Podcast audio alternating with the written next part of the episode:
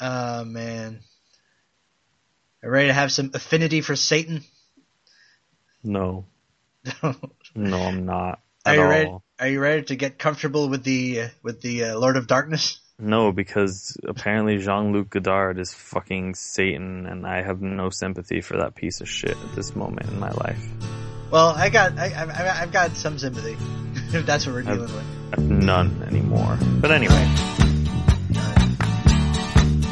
So welcome to episode 23 of Stuck in the Middle with You, a podcast where two guys take a look at a critically divisive film and see on what side of the consensus they fall on. My name is Derek Gade, and my uh, pissed off, truly pissed off friend is the one and only Juan Barkeen. Say hi, Juan.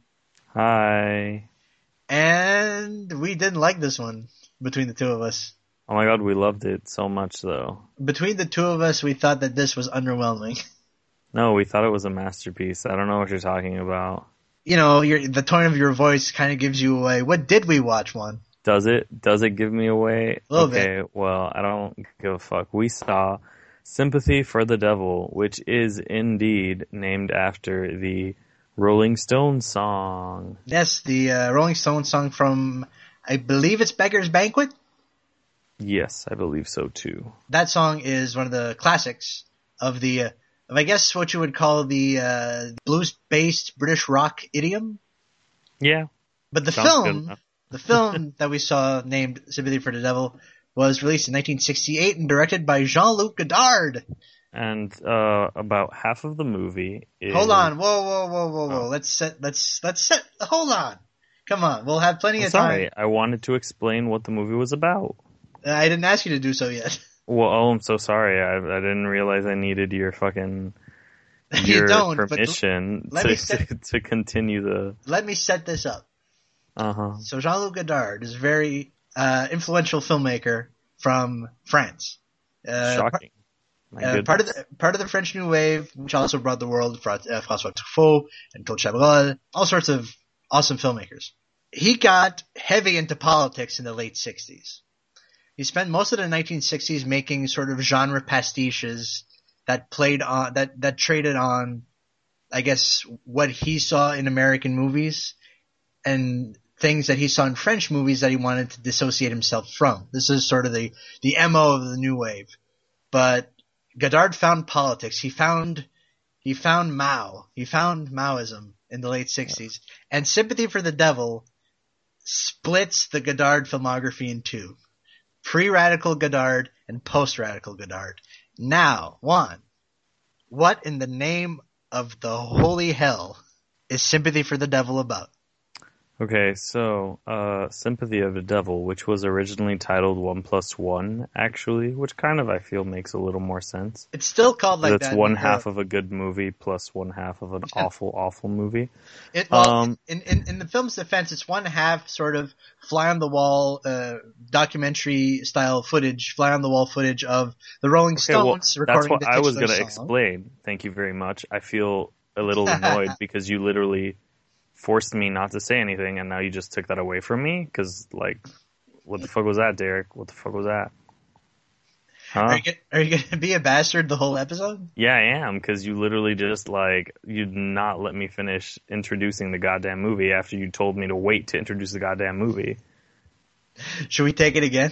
Yes, no, we can we can keep it like this. I would like to keep it like this. This this is this is important.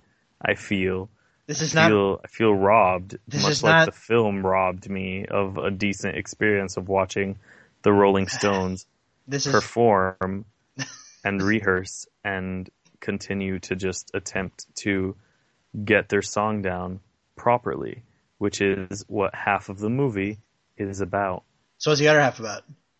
The other half is the other half is pretentious bullshit.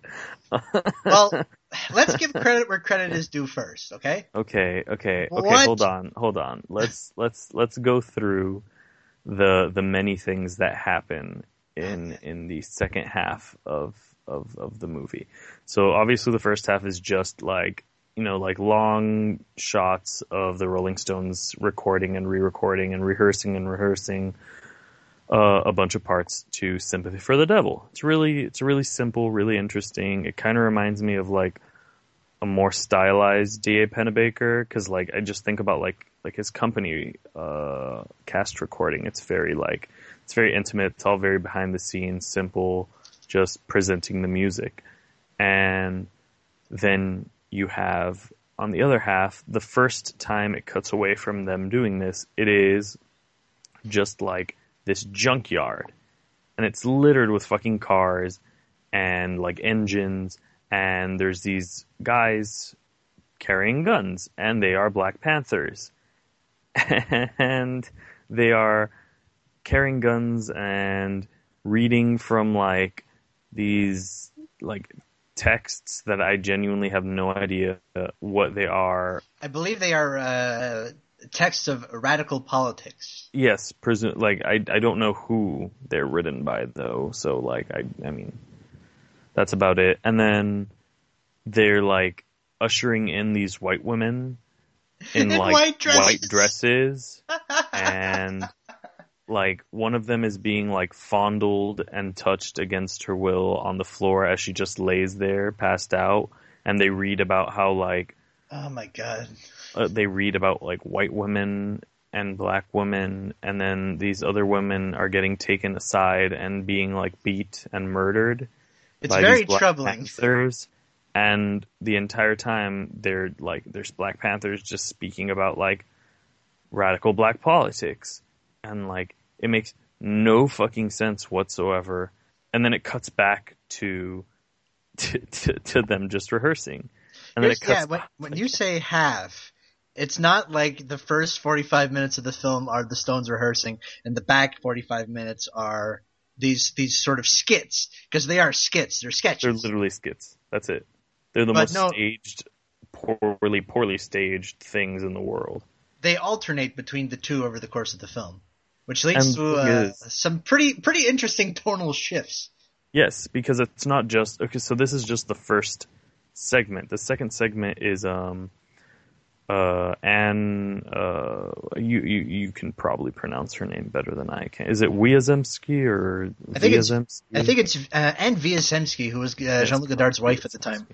Yeah, I had no idea about that, but you you did. You you mentioned the films she's been in a little Yeah, she was also in Weekend, and she was in uh, La Chinoise, My goodness, but um, she which is which is one of uh, uh, Godard's uh, other sort of radical Maoist, let's get some shit done texts.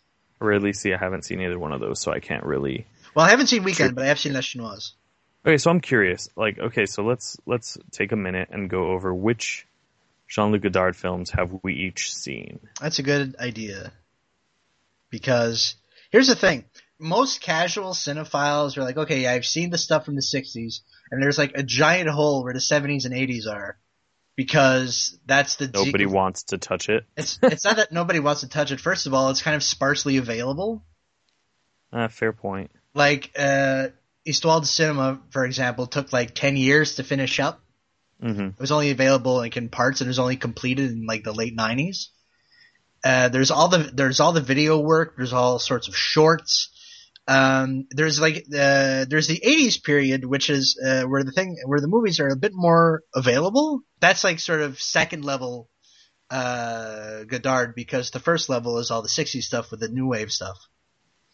Anyway, so if I go down the list and I check the the Godard films that I have seen, and I think it's like a partial list here because there's all like I said shorts and uh, video works and all sorts of all sorts of wild shit that's not exactly super available.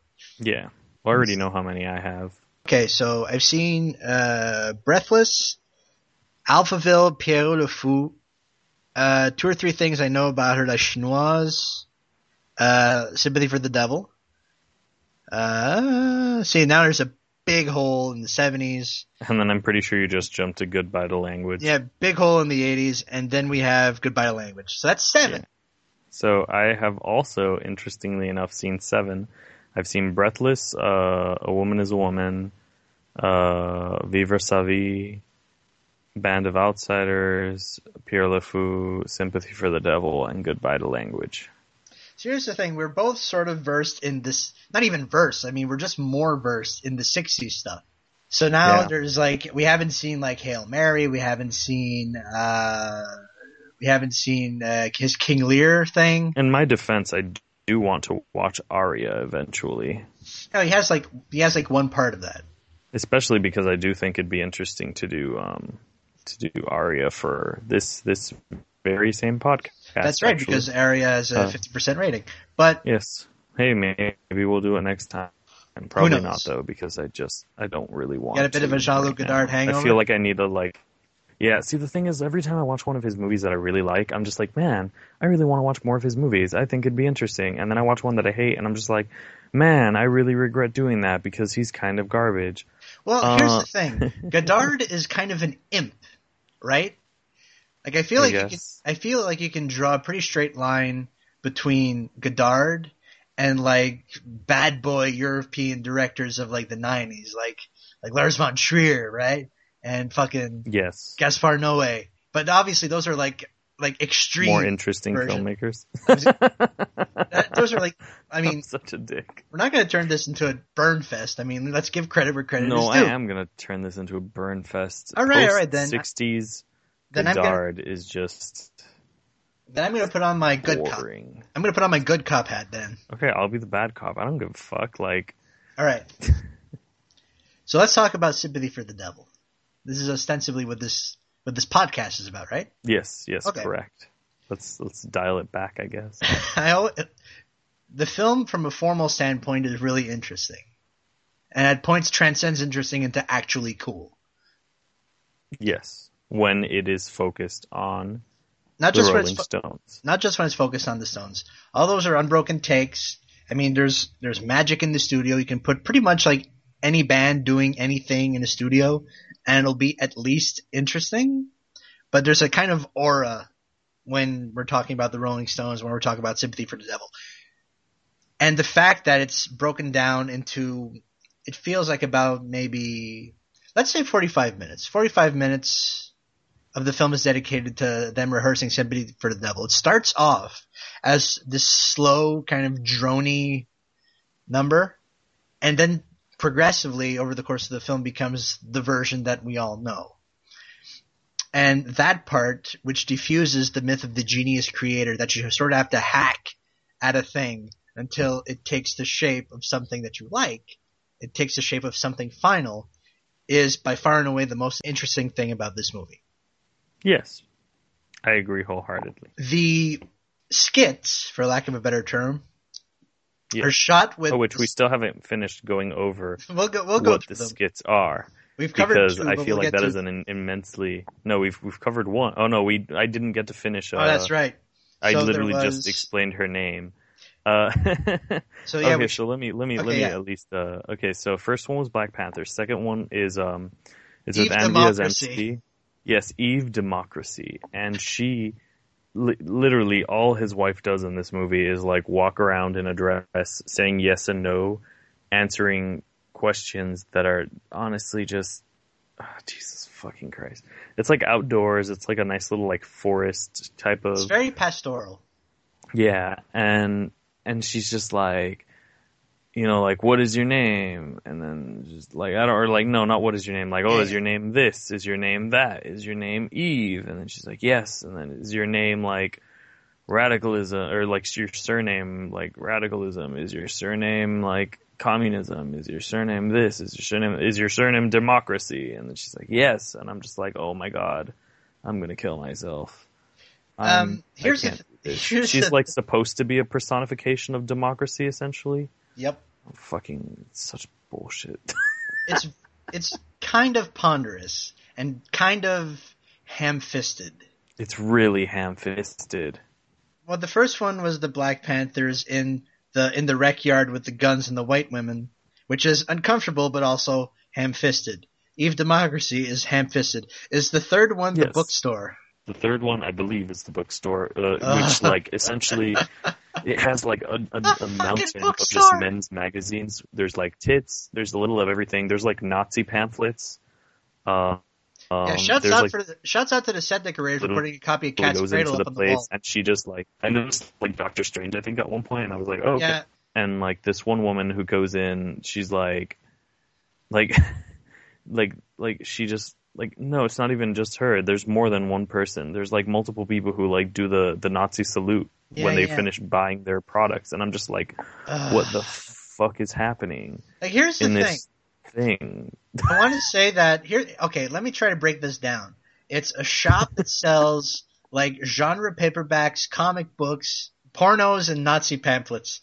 And I think the way, like, you don't have to pay, but you do have to sort of get a paper, do a Sieg Heil, and slap a couple of Maoists, and then you leave. Yes, yes. Which is yeah, there's like two genuinely the Maoists in the corner. conf- like like it's the most baffling concept to me. Like, how is this like a like a thing that happens? I don't know. I mean, these are all sort of potent images on their own, in some cases for all the wrong reasons. But, I mean, I think this is supposed to be pop art because this is 1968. But I don't know if it works. But it's not good pop art. That's the problem. Like, Here's and I hate thing. sounding like the asshole who's like, "Oh, this is bad," but like it, it's just it's just a fucking mess. I'm going to it's try to just break a it down bunch a bunch of ideas shoved into what should be a documentary about creating a song and diminishing the notion of genius creator. Like that's like that's what half of this movie is about, and then the other half is like Godard's political standpoint. I'm going to try to break this down a little bit to get to the to the root of why the politics of the film are so irksome. Go ahead. All right. All right, I'm going to try. I'm going to try to sound this out because this is a podcast, and this is the ideal medium for trying to just sound things out and talk Figure through out things what the and fuck whatever. we're trying to say. Yeah. Okay. it feels like all of the concepts, the political and ideological social concepts in the film here, are being treated by the writer director as pop art found objects. Black radicalism, communism, Maoism, Nazism. I don't, I don't know, pornos and pulp books, I don't know how they figure into this one.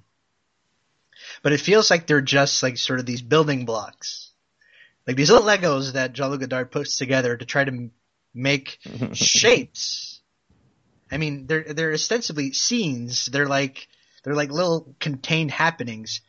Like Jean-Luc Godard, the uh, the impish polemicist, doesn't do anything for me because I don't even think he takes it seriously. I don't think he does, and that's what is particularly frustrating because uh, the last skit is essentially it's a it's a sort of It's like a fake Normandy. I guess follow up of, of um The like the first Eve one. Democracy set and The second one. or no technically it blends all of the Yeah, it would blend all three, right? That makes sense. all of them together. It's on a beach. I think like someone says like, "Oh, what are they doing?" and the other one says like, "I think they're shooting a movie." And there's literally just like this huge camera crane and a woman's on top of the crane and like literally she just lays there while the camera just moves around shooting her on the camera crane and like the skies and you know the sky is looking beautiful and there's like I think it's a French flag waving and the movie just kind of ends there and I was honestly baffled baffled by the fact that the movie ends on like this like two minute shot of just a woman laying on a fucking crane with the French flag and I think maybe. Jean-Luc Godard was thinking that he was making a piece of agitprop, but agitprop is supposed to sort of agitate, not confuse. And I don't know. It. Fe- uh, oh man, this is something else. it's just not good. It's just I it's mean, just a mess. Like like I don't. Maybe I'm a giant dumb shit who got an MA in film studies by mistake, but I'm not entirely sure. that's what happened, dude. You just got you just got an I just- I just- mistake. I just kept failing upwards. I kept I kept writing things, and that they kept giving me credit for it. I don't know, this man. This guy sounds like he knows what he's talking about, kind of. Let's give it to him. I, the reason I say that is because it's kind of this. No, no. I mean, I got I got a real point here. I got a real smart point. Okay, no, I'm sorry. I'm sorry. It's just amusing. Like, go ahead. I think this. I think this movie. I'm not. I'm, I'm sure this movie has something to say, but goddamn, I don't know what it is. I mean, what does that final shot mean? Does that mean somehow that cinema has killed democracy? Is it is black radicalism somehow Exactly. somehow comparable to Maoism is somehow comparable to like German fascism. I'm not or wait, sure. is democracy killing cinema? Or is democracy killing cinema? Is cinema killing democracy? What the hell do the Rolling Stones have to do with so, this? Are we all being overtaken by these perverse images that we find in in in in, in consumerist ways, like comic books and pinup magazines and Nazi pam- pamphlets and and just you know we're so overwhelmed by that that we can't appreciate politics and true cinema Here's the thing: this what is movie, important in life. This, movie, this movie pisses me off for the same reason that academic writing pisses me off because it's more concerned. It's more concerned with obfuscation than it is with actually making a clear point to I whoever is reading it. That is exactly, and I feel like that is going to be a very common theme. Like if and when we do explore more of Godard's work, I feel like that's exactly what it is. They're just essentially like visual essays entirely dedicated to pushing his own. Listen, Political- the 70s and 80s is full of Godard video essays. Exactly. That's like what he does. He does. I And mean, like, and Goodbye frankly- Language was a video essay, basically. yes, it's just it wasn't a particularly interesting one, in my opinion. I liked it a lot better than I like this. This is for sure. I agree. I, I very mean, much agree. I was kind of hot and cold on it for the same reasons. But, But in, I- but in in Goodbye to Language's defense, at least it had interesting filmmaking applied to it. This is very true.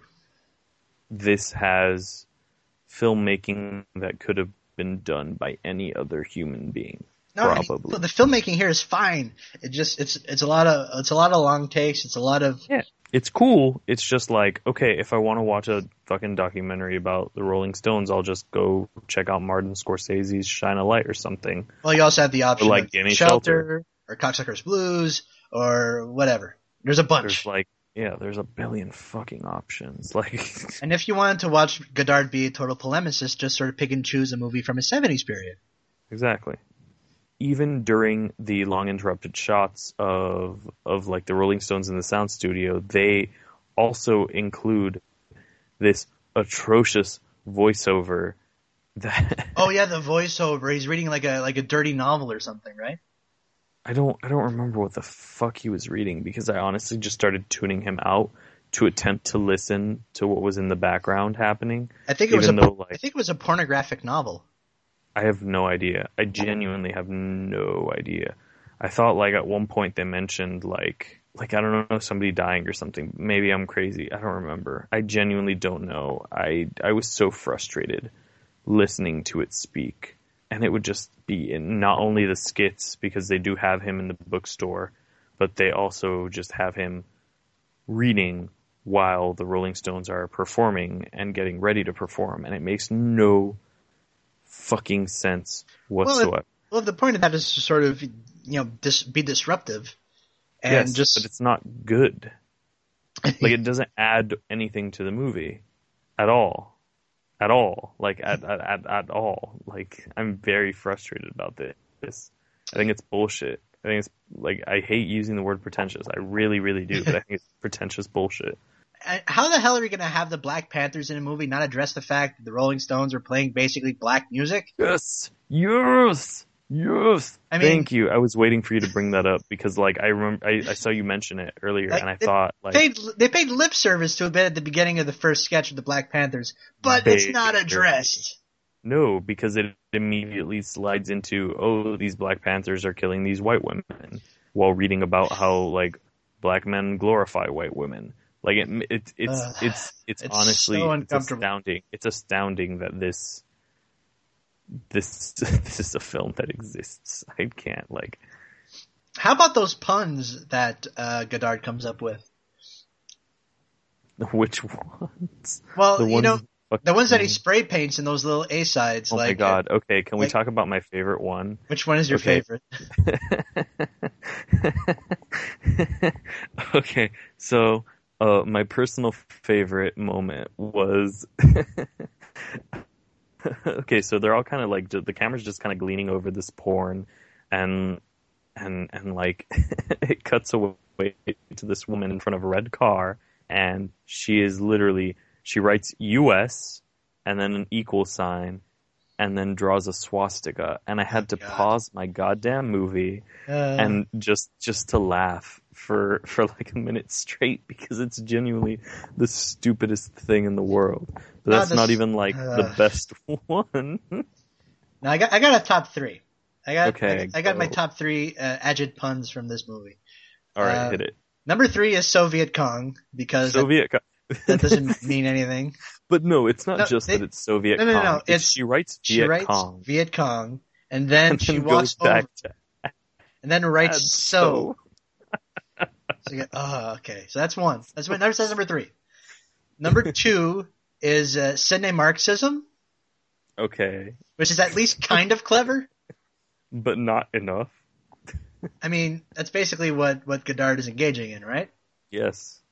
But my favorite is the one. Uh, uh, I, I want to give an honorable mention to uh, to Freud, spray painted on a sidewalk in front of a dude's lawn. The dude comes Yep. out of his house and watches whoever's doing the spray painting. Spray painting. It's beautiful. But my number one favorite is when they go up to a car and on someone's car, I don't know if it was a plant or anything, but they spray paint the word Mao and down from the A, like the like fucking Banksy Scrabble, write art. Yep. Uh, and, Yep. and- but and- no, I actually to to bounce off of your Freud one though, I personally enjoyed Freud Democracy uh, eh, because at the very least that one seems vaguely interestingly tied to like the porn right. and then immediately cut to Freud Democracy and then back to porn and people like not buying but technically buying porn by hitting mouth. this movie makes no sense. I know it's garbage. I understand that the late '60s were a fraught time politically in France, but come on. Come fuck on. But uh, yeah, uh, yeah. Steph, my girlfriend, made the observation that you know this is like Banksy level stuff. John Luke Banksy. It is. It is. It's John Luke Banksy. That's it. It's just fucking it's garbage.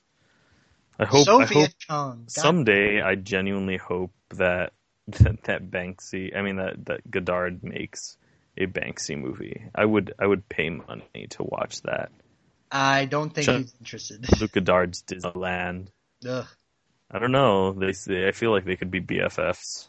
I'd I- watch. I'd watch John Luke Godard's Disneyland. I think I think the Banksy Disney movie's already been made and it's not very good. It's Escape from Tomorrow.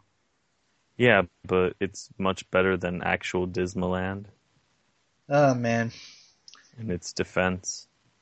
So we should So clearly, should we about wrap were- this up for we, this? We both gave this movie. I think we both gave this movie a fresh. I, I don't know what you. I don't know about you. Yeah, if by fresh you mean rotten. This was Yeah. not. Uh, this was not my favorite Godard. This was my least favorite Godard I've seen so Oh, far. Actually, ooh, pro- probably me too. Yeah, yeah, yeah, literally. Yeah. I think this is literally my least favorite Jean-Luc Godard film that I've seen so far. like Goodbye Language. I'm still very, very mixed on, but at least everything else I've seen by him, I've actually enjoyed. Since Uh, this maybe was maybe watch your- Cocksuckers Blues instead. Yeah, not a bad idea. Give me shelter, Give me shelter, right? shine a light. There's so many options, so many goddamn options. But here are some options that are otherwise maybe not necessarily Stones related, but definitely movie related. It's recommendation time. Yeah. Oh my god, how exciting! So this was my pick. So Juan, what do you got for us? Oh God! So I I want to pick like a 1968 movie because I don't really want to recommend any Jean-Luc Godard movies because I already technically have throughout the episode. I Um, technically recommended Viva, Viva La Sevilla just now. Yeah, but um, so I was thinking, I'm like, okay, well, there's like, there's there has to be some movie that's like that has really good music in it and has really interesting experimentation in it. And oh my God, what's that? what movie came out in 1968 that is the most amazing thing in the world? Like oh, that's right. It's Hmm? what? no, because I know what you're going to say. Oh yeah, no shit. It's Stanley Kubrick's 2001: A Space Odyssey. yeah, Um, yeah, that's, yeah. that's I honestly, I have movie. nothing to say. Yeah, I have What nothing to say about this add? movie except for like, it's magnificent. Just watch it. Like honestly, don't waste your time. Like, you waste an hour and 50 minutes of your life watching fucking Rolling Stone sh- meets Godard shit, um, and you could just be watching like over two hours of amazingness instead. It's So, like, such a that. feat. This movie is just definitely like one of the across the board contenders for greatest movie of all time Yes, without a single doubt in my mind. in terms of uh, special effects, in terms of score, in terms of uh, use of program music, in terms of Everything. of a lot of things. I mean, I mean, I mean, there's a reason Keir Dullea didn't get nominated for an Academy Award. This is not an actor movie, but that doesn't matter. yeah. Not that Keir Dullea is bad at it. I'm just saying. He's Not- great at what he needs to do, And uh, which isn't like a huge amount, but like still. I saw I saw 2001: A Space Odyssey for the first time. I think I was 17 or 18 years old. And the scene, I I mean, there's, I mean, I know this counts as a spoiler, but the scene where, uh, where Hal cuts loose one of the astronauts that's spacewalking, and he Oh. just spins in space, and there's nothing on the soundtrack. That It's freaked me brilliant. out. That just, that was just like, oh god, wow, okay. horrifying but brilliant. There's so much about this movie that is just it's magnificent. Mm. It's honestly just the most magnificent thing in the world It's, and it's pretty good. yeah. Yeah. That's my recommendation. How about you, Derek? I'm, I'm I'm, going- assuming you'll pick something a little more low key. well, you know, I'm not gonna pick one of the greatest movies of all time, but I'm pick a good one. Okay, Um, well that works. And uh, on the on the on the uh, thinnest, uh, most tenuous of links, uh, Mick Jagger, uh, otherwise known as the lead singer of the Rolling Stones, uh, was featured featured briefly in the documentary "My Best Fiend," which was a Werner Herzog jam, uh, chronicling his friendship with the uh, the slightly troublesome Klaus Kinski. Mhm. And uh, the reason he's in this for like maybe 15 or 20 seconds is because Mick Jagger was originally supposed to be in Fitzcarraldo. He was supposed to be like Klaus Kinski's like sidekick or whatever. Which sounds fascinating to me. I know. I want kind of want to see that cut in the alternate universe in which it exists. But uh, as it stands now, is this this really great uh, look at like just this violent friendship, and uh, I've never seen a pair of people like Werner Herzog and Klaus Kinski. I can't think of another actor director combo who is more likely to have shot each other, or otherwise have like injured or ended each other's lives. yeah. it's it's fascinating because you know, for good or ill, Klaus Kinski was a really magnetic character, and also just really, really really, just really also disconcerting when like he got going. And Herzog is just there beat for beat. Don't let him fool you in his old age. He's he's perfectly capable of the same kind of lunacy. he's probably just better at either hiding it or harnessing it.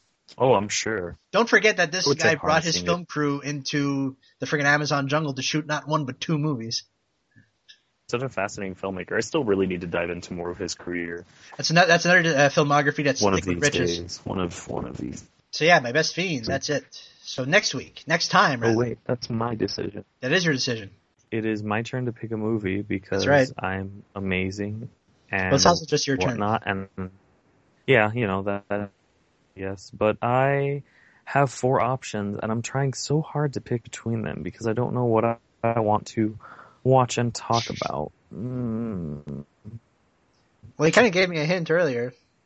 I know, but I decided other things too. Uh, but no, I'm gonna I'm gonna I'm gonna stick with what I suggested, and I am going to casually suggest a nice little dramedy uh, that stars this one actress who I kind of fell in love with a couple of years ago, whose name is Anna Margaret Hollyman, and she was in this movie called White Reindeer, which I really dug, and I'm pretty sure like barely anyone has seen.